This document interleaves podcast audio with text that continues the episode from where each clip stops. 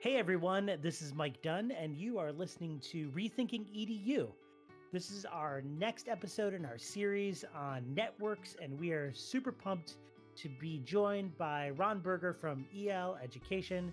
We'll introduce Ron in a, in just a second here, but first things first, co-hosts Janine, Julie, and Matt, how are y'all doing today? Hey, great, good. I'm actually um, waiting on a birthday surprise for my son. Apparently, my his aunt sent him something, and that nobody knows what it is, but it was on the news recently. So I, I don't know. so if oh I leave all gosh. of a sudden, or you hear a ruckus because something got delivered, I don't know. That's awesome, Matt. What are you up to? No, just trying to navigate through this. Uh, I guess it's an ornery spring. You know, it's cold one day, hot the next day. Um, but I, but I am enjoying this, this uh, little glimpse of, of sunlight outside. Julie, how you feeling today? I'm feeling a little zoomed out today. Um, a lot of hours on Zoom, so I'm happy for this break. That's awesome. I too have felt a little zoomed out recently, but I'm feeling pretty good. I'm doing a lot of reading recently. Just picked up a new book by a friend of mine called Maverick Teachers How Innovative Educators Are, sh- are Saving Public Schools. Super interested in just getting through the introduction. Um, but I'll save that for a little bit later. Let's introduce Ron Berger. Ron, where are you joining us from and how are you doing today? Well, nice to join you all. So, I'm Ron Berger and I am joining you from Western Massachusetts. I uh, have lived in, the, in a small town up in the hills for a long time, and I was the only public school upper elementary teacher in my small town for 28 years pretty much everyone in my town under the age of 55 is my former student. So it's a what small world here. Wow. Okay. We could talk about that for like 45 minutes, I think. That's really amazing. Um, and so I'm I'm so happy to have you here. So right now your work is with EL Education and you've been doing work for EL for a while, but as you mentioned, you've been teaching in public schools for nearly 30 years. Um, have you pretty much been located in the Western Massachusetts area most of that time, or um, where has your work kind of centered at? Yeah, Mike, I, I have been here for a, an awfully long time. I um, I built my own home on top of a hill in this rural town, which during the the crisis is actually a good place to be because I'm on a dirt road and there's not a lot of people nearby. I have a farm with with sheep and and horses, chickens and ducks, but not a lot of people, which is really nice. Um, so I can go out uh, without worrying about bumping into people at all. And you know, one of the things about having taught everybody in the town is that it reminds me every single day of what's really important in education, which is not just test scores in math and literacy, although, you know, basic skills in math and literacy are important, but it's to create the kind of human beings that you want to live with for the rest of your life. Mm-hmm. Like our entire volunteer fire department are my former students. Like if I'm in trouble, they're the ones who are going to save me. I mm-hmm. think all the time about the point of schools is to create good human beings who are good citizens, who are, have a great work ethic and, and high standards for their work. And that's because my nurse is my former student, my doctor is my former student, my plumber is my former student, my plowman is my former student. Like, so I really care they have high standards for their work and that they're good human beings. Yeah, that's awesome. I love it. That's great. yeah, yeah. I think that fits in with a lot of what this podcast is about rethinking, reshaping education around some of those core ideals. And a lot of what, you know, kind of brought Julie and Janine and Matt and I together, um, talking about these things about what education is really even for. And it, I think some of our listeners out there have probably heard of EL education. Maybe they've heard of it by a different name. Um, but can you just give us kind of like the broad, uh, broad brushstrokes of the of the organization?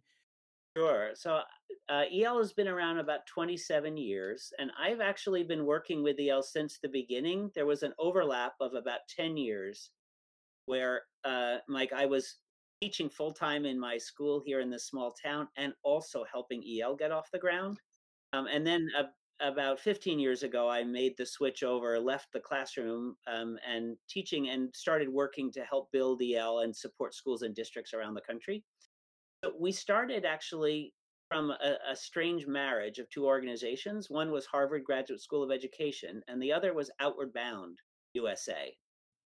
And the, the confluence of those two were because back in the early 90s, President uh, George H. Bush put out this RFP to the country of think of a break the mold vision of schooling. Like, is there a different model of school that could change America? And anyone in America could apply with a new model of school. And if you were chosen, you got a million dollars to develop your program. And then if your program was good, they'd give you $3 million to, to help see if you could institute it, especially in low income communities, public school communities. Uh, we submitted one of those applications on behalf of Harvard and Outward Bound with the vision of what if you took the active, engaged learning that Harvard works on and you combined it with the teamwork spirit, the spirit of service and, and working together and taking on challenge together of Outward Bound? What if you created schools that were like an Outward Bound trip, where on an outward bound trip, you're all out in the wilderness, but your job is not to get yourself to the top of the mountain. Your job is to get your entire crew to the top of the mountain. And if some of your crew have physical challenges or emotional challenges or they're scared to death out in the woods, like your job is to make sure everyone makes it, not just to look out for yourself. And so we thought, what if school could be that way? Like, what if in school every kid was working with every other kid to make sure everyone succeeded rather than working for her own advancement, for example? So it's a very different vision of school. And of 800 proposals, uh, EL was one of 11 that was funded. And of those original 11 funded proposals in 1993, we're the only one that actually still exists as a network. But we've been very fortunate because we've had great partners and we've thrived. We started with uh, our original name was Expeditionary Learning, Outward Bound. That was our our original name, and people knew us as Expeditionary Learning. But even that was a really long word, Expeditionary Learning. And so at some point, we shortened our name to just EL from Expeditionary Learning because it's way easier to say. So now we're just EL Education. We've been around 27 years. We started with about 10 schools in different urban settings around the country and a few rural settings.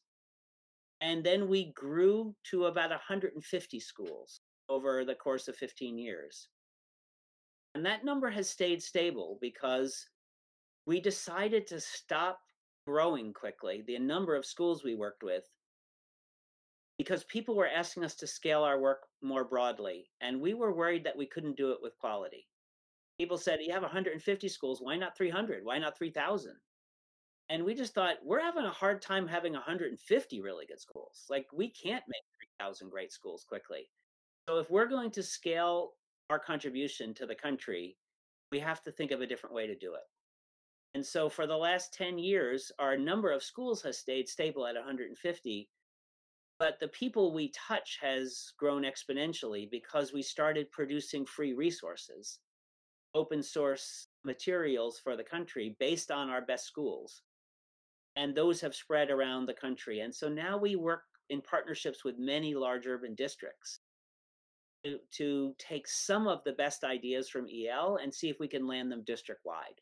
So we still have 150 schools, and then we have about 500,000 kids in districts around the country who are using our resources, like our uh, literacy curriculum, for example. So interesting. I um, we were just talking earlier before you uh, joined us in the recording about why there aren't more EL schools in the country. And I love the intentional approach to network growth because if if we think back to the early 2000s like um, maybe 2003 2004 into like 2008 2009 we're talking about the attempted growth of large scale networks to really trying to reshape education and i and i saw that uh, those efforts kind of being funneled through say like the gates foundation initiatives with things like lighthouse schools and big picture schools and there was this all of this money being funneled to networks that were really trying to reform kind of what public schooling was looking like around the country and literally millions of dollars were being funneled through the Gates Foundation and other foundations to reshape uh, what school was meant to look like, particularly as you mentioned, Ron, for at-risk students in urban areas.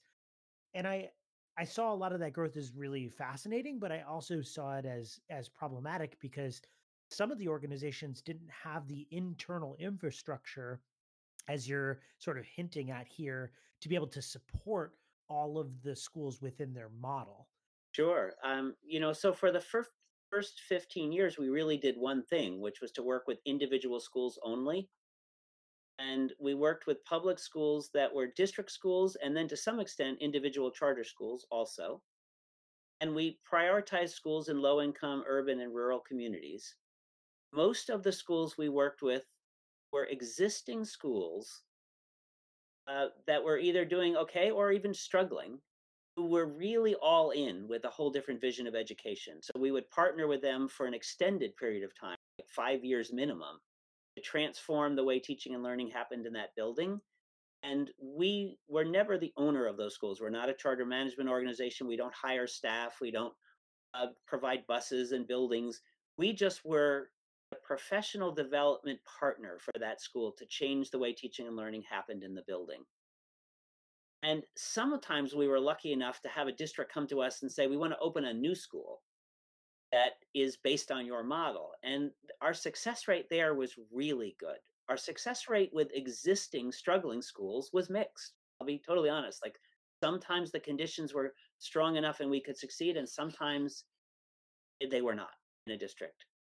Um, we were one of the recipients uh, Mike, of that those gate that Gates funds, I was very appreciative. In the early 2000s, we received about 25 million dollars over the course of 10 years mm-hmm. to open new high schools in low-income urban communities and rural communities. And those schools, I am super proud of.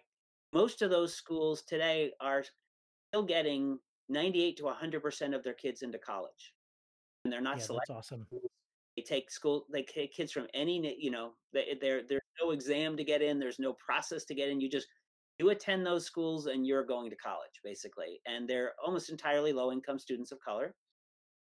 So i'm really proud of those schools but it i'll be honest like we had really good funding from the gates foundation to to fund professional development for hiring the principal a year ahead of time getting teachers uh, paid for the summer training before we opened we had some really wonderful conditions for professional learning for those.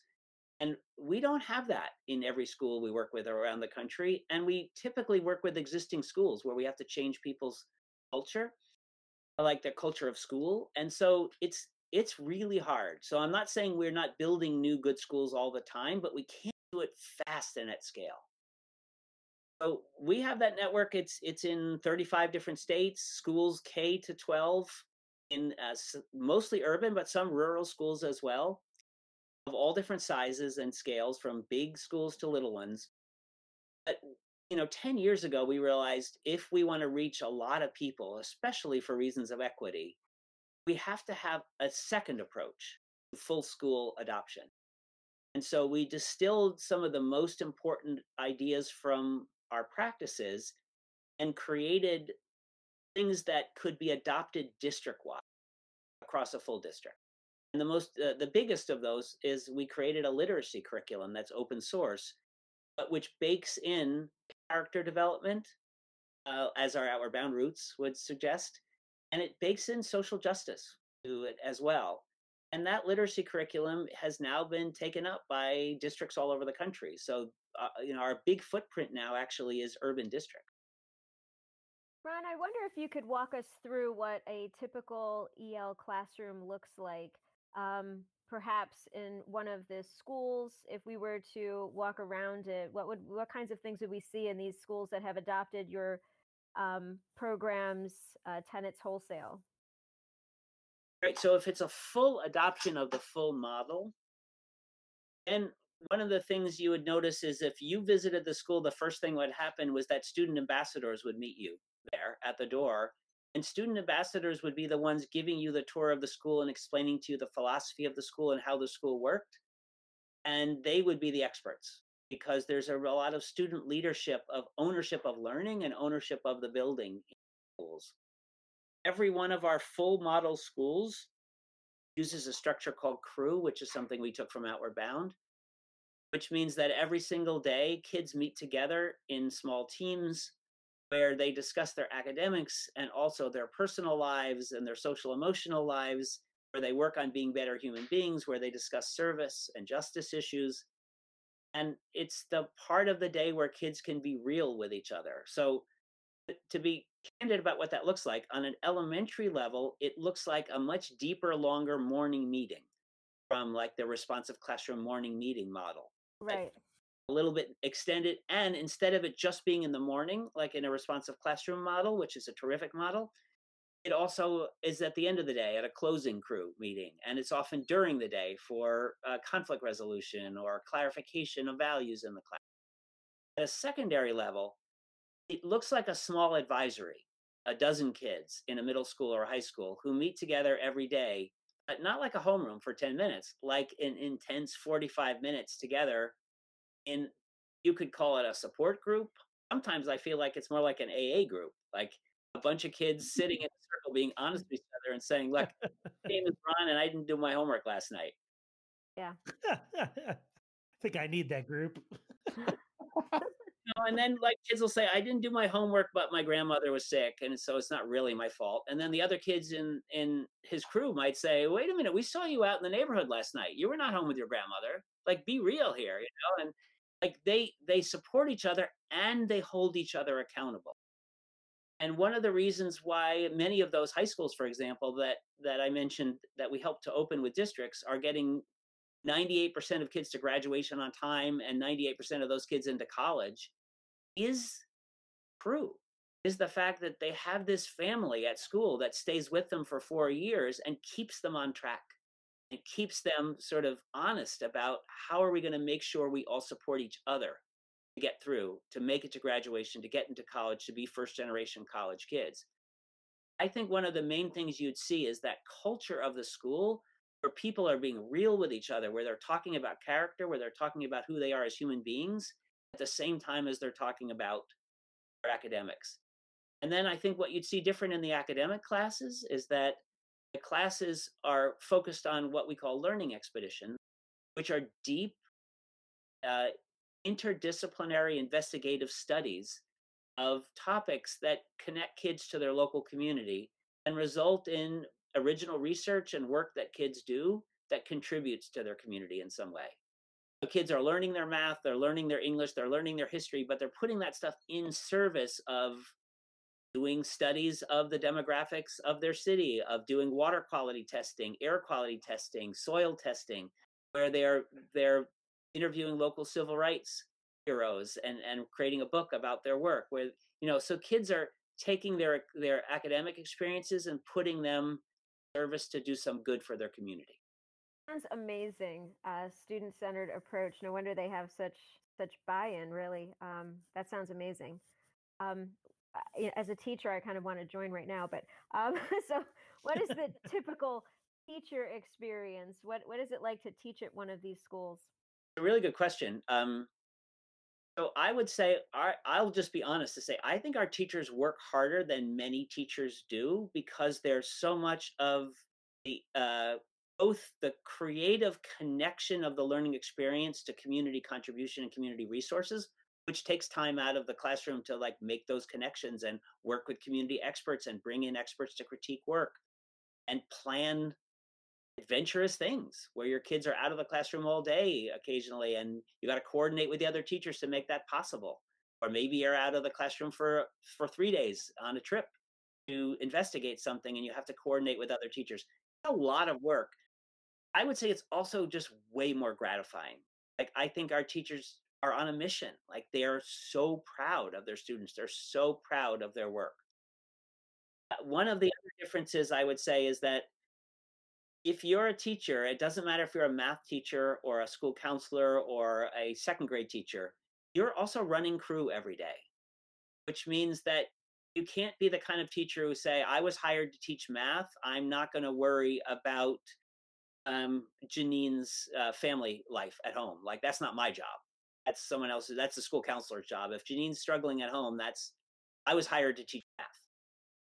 And, you know, we would say, no, you were hired to help Janine learn math, not to teach math. And if if if Janine's not learning math because she's struggling at home, like and she's in your crew, your job is to help find out what's going on in her home and help her. And um and so we would say that a teacher has to be a teacher of the whole child if they really want to be a teacher in one of our schools and flourish. Ron, to, to follow up with that, so sounds awesome.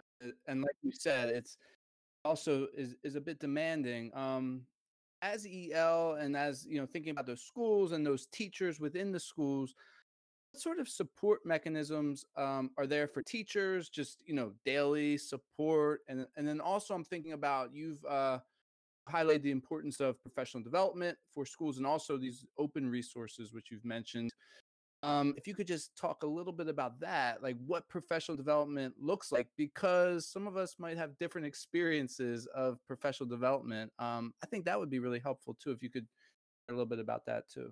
Sure. Well, our um, our almost all of our work as an organization is providing professional development for teachers, and our hope is that the professional development itself reflects the kind of culture we hope we will see in schools.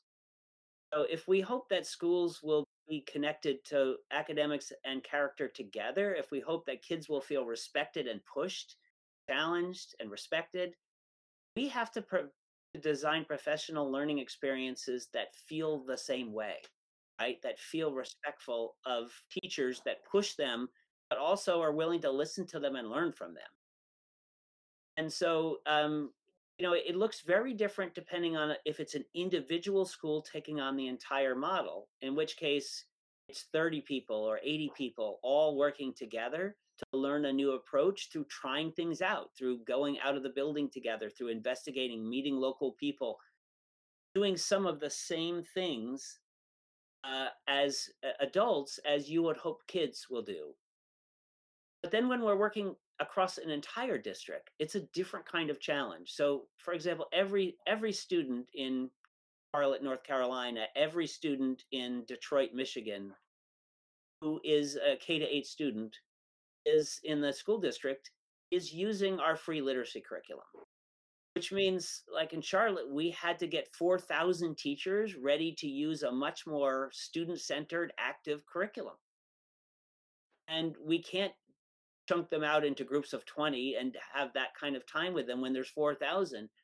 we had to figure out how do you create an experience for 4,000 teachers that still feels personal and respectful, that still feels interactive and engaging with each other's.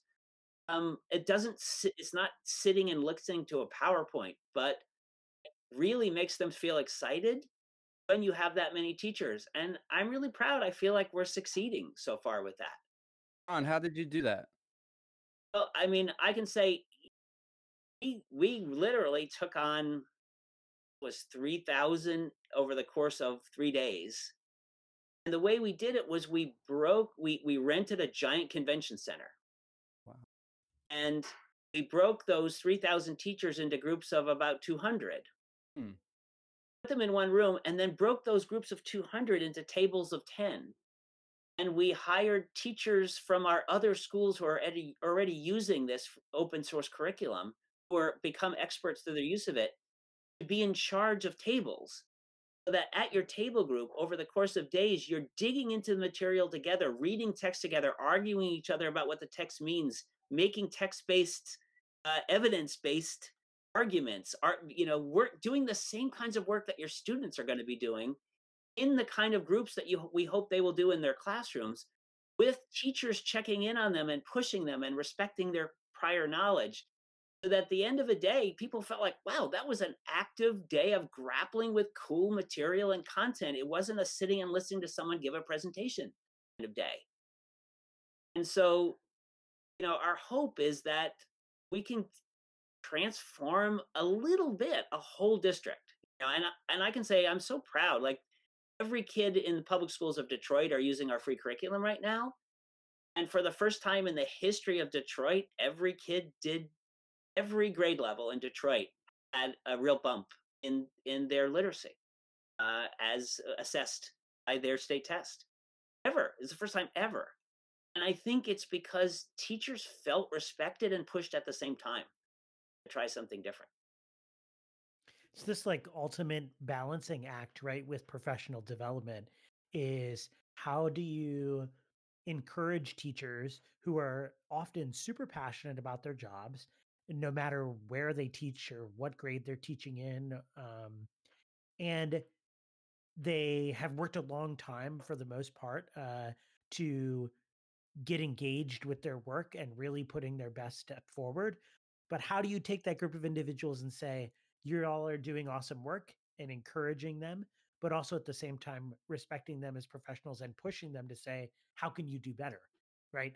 I think it, that's sort of the balancing act that you're yeah, honoring their professionalism and their prior knowledge, but also pushing them. Yes, exactly right. Yeah, and I know that we've we've all sat in professional development series that have been less than gratifying. I'm sure. Um, so it's it's great for me to hear that kind of uh, effort that EL is putting into to making that real. And I'll have to tell you, Ron, I uh, grew up just outside Detroit and taught in uh, Detroit Public School for a little bit, and so I'm super jonesed to hear about your work in Detroit. That's really amazing. Uh, it's been a wonderful district partnership. I mean, district leadership in Detroit has been terrific. And they have taken it seriously. Like they've really dug in as partners with us to think, how do we empower every teacher to to dig in with more challenging stuff for kids to do? Um, and give kids elevate student voice more in classes. Like they've taken it really seriously. So I'm I'm very hopeful that we can make a difference there. I think anytime that um, teachers are, you know, we're learning and teaching, um, and there's no daylight between those two approaches. Um, I think teachers, you know, the gig is up with a lot of these professional development uh, programs or programmatic approaches that we've been involved with, where you know you go to a cooperative learn- learning seminar and it's a, a lecture. You know, that's that's like the obvious one, but there it seems like there's not a lot of um, professional development that actually gets implemented in the classrooms. Um, and I think what you're talking about is one of the reasons why. Uh, first of all, there's no buy in. And second of all, it's not how people learn and it shouldn't be how we teach. So um, that that's really that's interesting to think about. Exactly right. Yeah, our school, uh, the school that I work at right now, which is a um, independent school just outside of Philly, they recently gave their founders award to Dr. Vitti, who's the superintendent of Detroit Public Schools, for his service to literacy instruction in particular. So uh, my school's been doing a little bit of work with um, with that school group, and I think you're spot on, Ron. That they've been super receptive and really interested in how can we serve a really really hard up student population um, in in better in a better manner. Absolutely. And Dr. Vitti's been terrific in being bold and leading that work. Absolutely. Yeah. Uh, so, Ron, so you mentioned uh, you've been mentioning some of the challenges associated with trying to, um, I guess, you know, spread EL education here and get people on board. I'm wondering what other kind of challenges you've seen with it, and kind of what are you taking on right now? Yeah, well, I mean, there. First of all, there's the challenge of the moment of we have half a million students that are represented by the partner districts and schools we work with who are home. And mm. uh, that's a, an incredible challenge for us right now. Uh, even before the pandemic hit, uh, you know, the the thing I think we were we were grappling with was we have this model that has worked really brilliantly in small uh, settings, like 150 separate small schools in different parts of the country. But if we want to help all the kids in Charlotte or all the kids in Detroit, we can't expect that every school would transform the entire way they do school to be like that. So, how could we distill a set of core practices that still keep the heart of it, but that a district could roll out across the entire district without freaking people out and feeling like you have to change everything about how you do school. And so that's been a, that was a, a tremendous challenge that we're still working on. But the, you know, part of the key was to create a, this open source literacy curriculum that uh, every school wants literacy. Every school needs to work on literacy with kids. So there's no like, why are we doing this? It's it's a if it's a strong literacy curriculum, it's the highest rated in the country by EdReports. People will think, all right, it's worth the try, worth trying.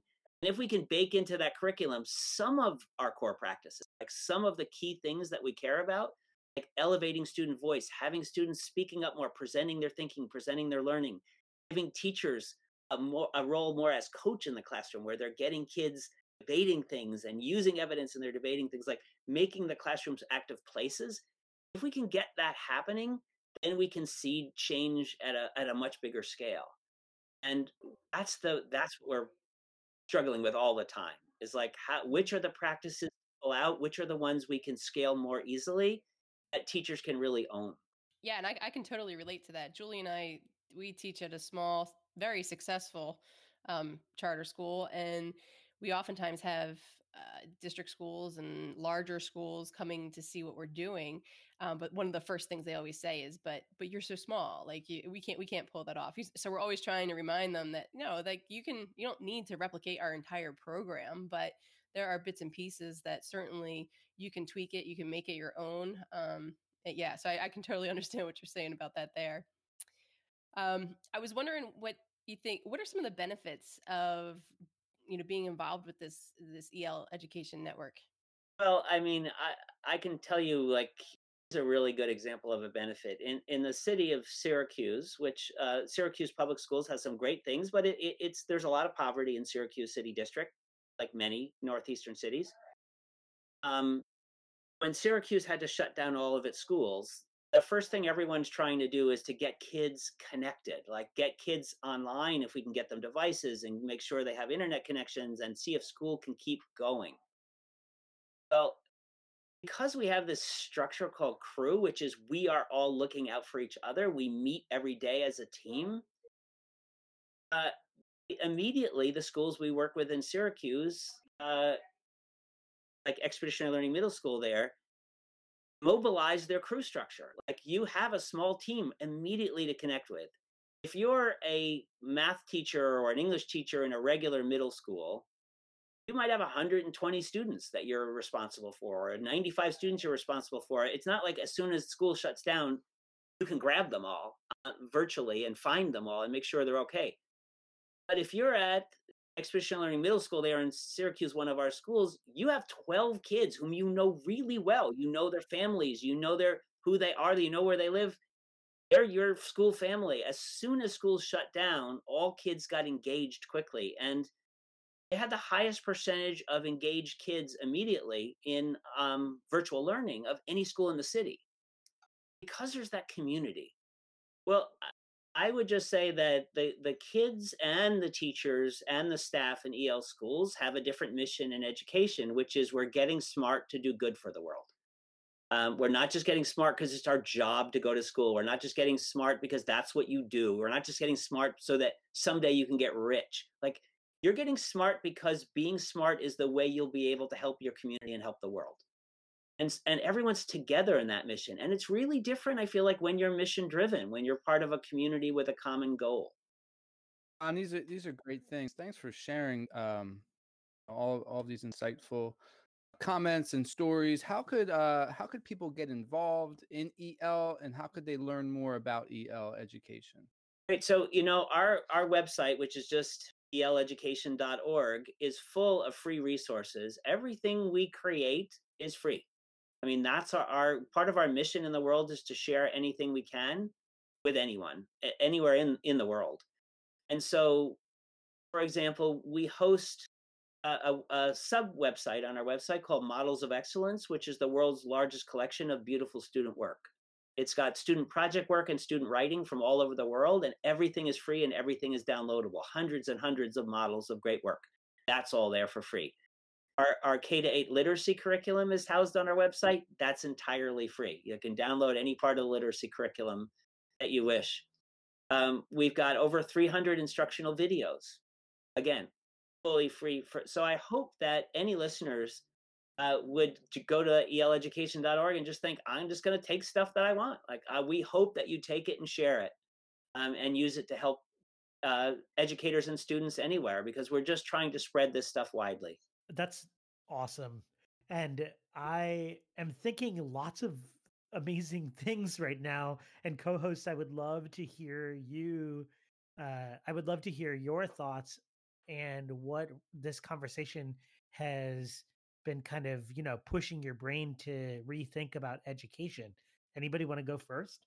I can jump in. Um, yeah, there's a, there's a lot of things I'm I'm rethinking education as a as a result of this conversation. Um, and I, I appreciate the stories, uh, Ron, that that you shared, and you're sharing your insight, but you also like sort of giving insight through a through a story. Um, you know, I'm thinking about that Charlotte, North Carolina story with that PD, and just imagining those 3,000 people, um, you know, funneled down to tables, and those tables are having these deep uh, discussions, and and that was thoughtful you know, and that replicated, you know, core values within the district, um, not within the district, within the, the education, within EL. Um, and so, yeah, that's making me rethink uh, what PD can be, uh, what professional development can be, and it has to not just change, but has to come from something. And and what you described in North Carolina couldn't have just happened, but it came out of who you guys are and and who you want to be. Um, so that's inspiring to me and helping me rethink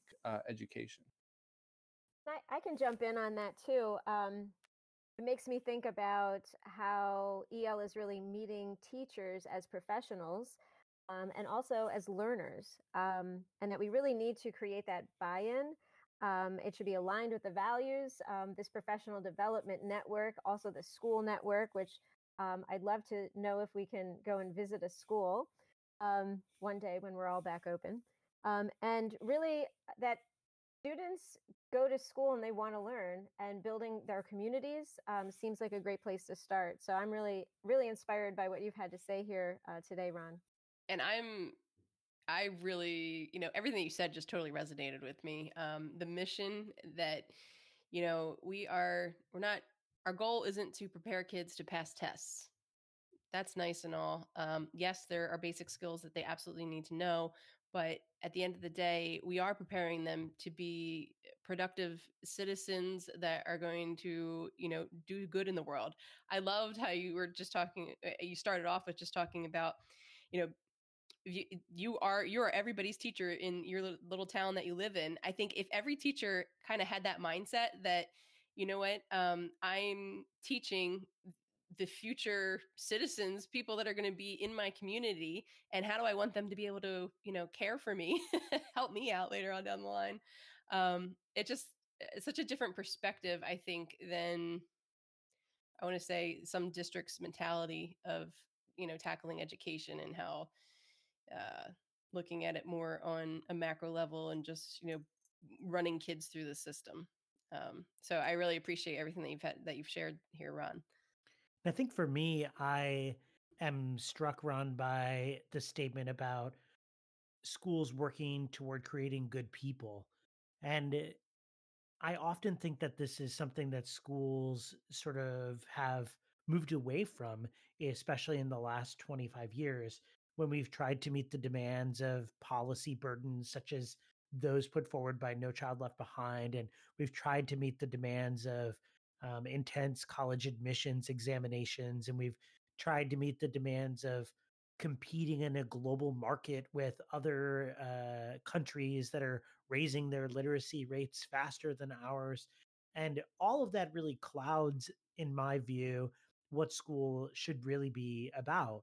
And that is providing students a solid backbone on which they can make critical decisions and they can think about the world in a in a thoughtful manner. And I think your your point about EL providing both skills and this backbone, right? Because it's not enough for me to just be able to read The Great Gatsby. I think I bring up The Great Gatsby like every other episode, but whatever.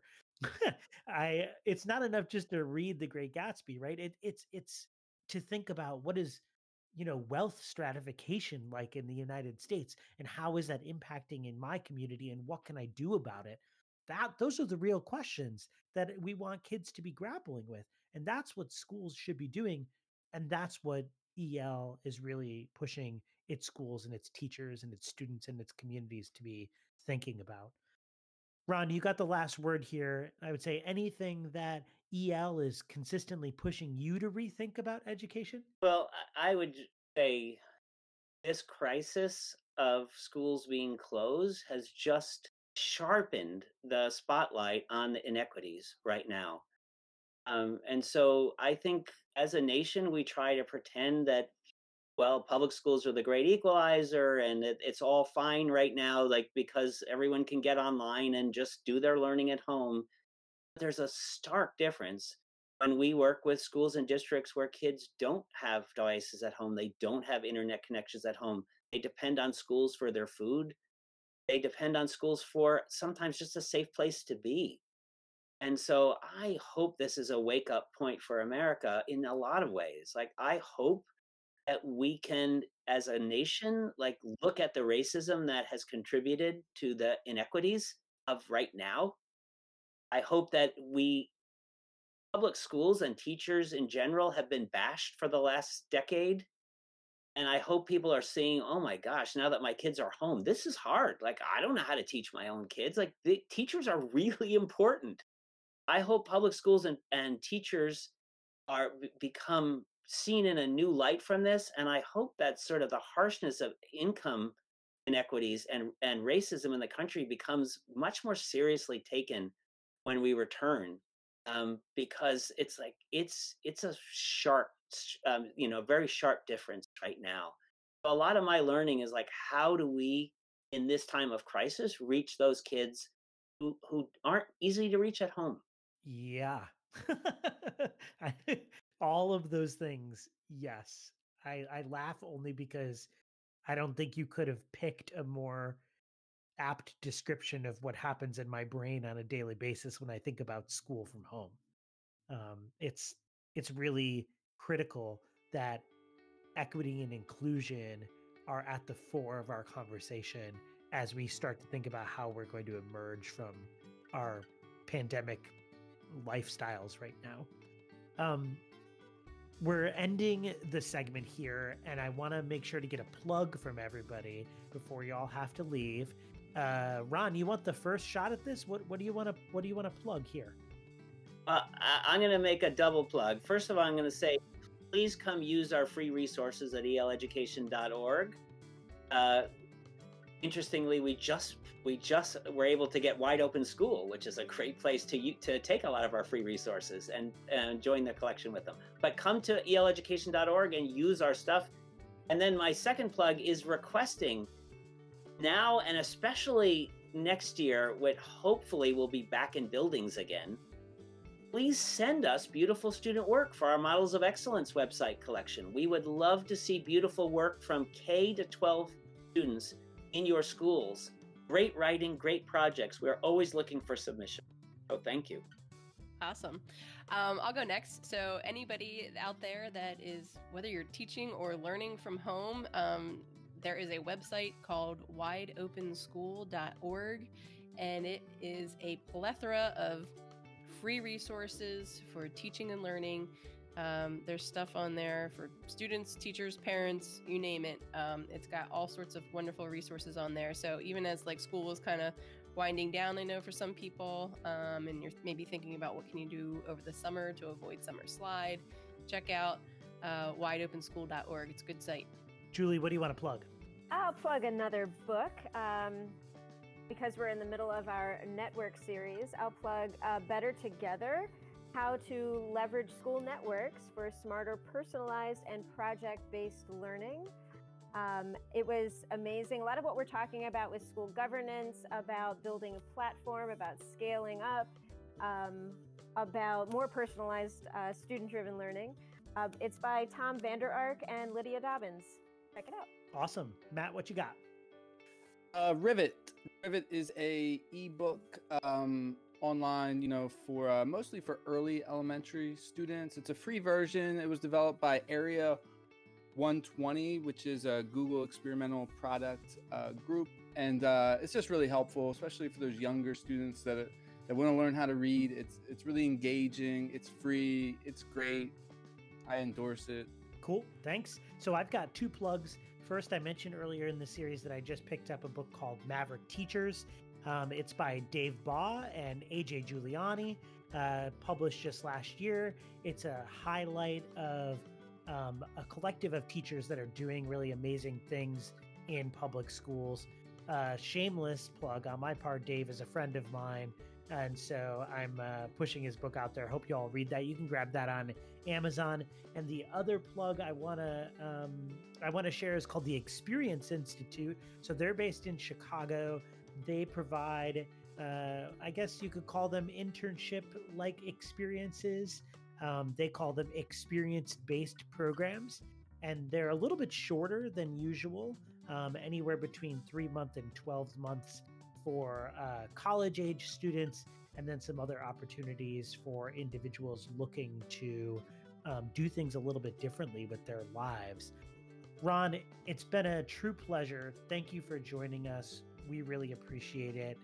Um, and we hope that everybody listening will check out EL Education, check out the work that they're doing. It's likely that you'll have an EL school nearby. Maybe when we um, go back to learning in person, you can call up that school and give a quick visit and have a look. Uh, thanks again, Ron. We appreciate it. Thank you. Thanks for hosting me.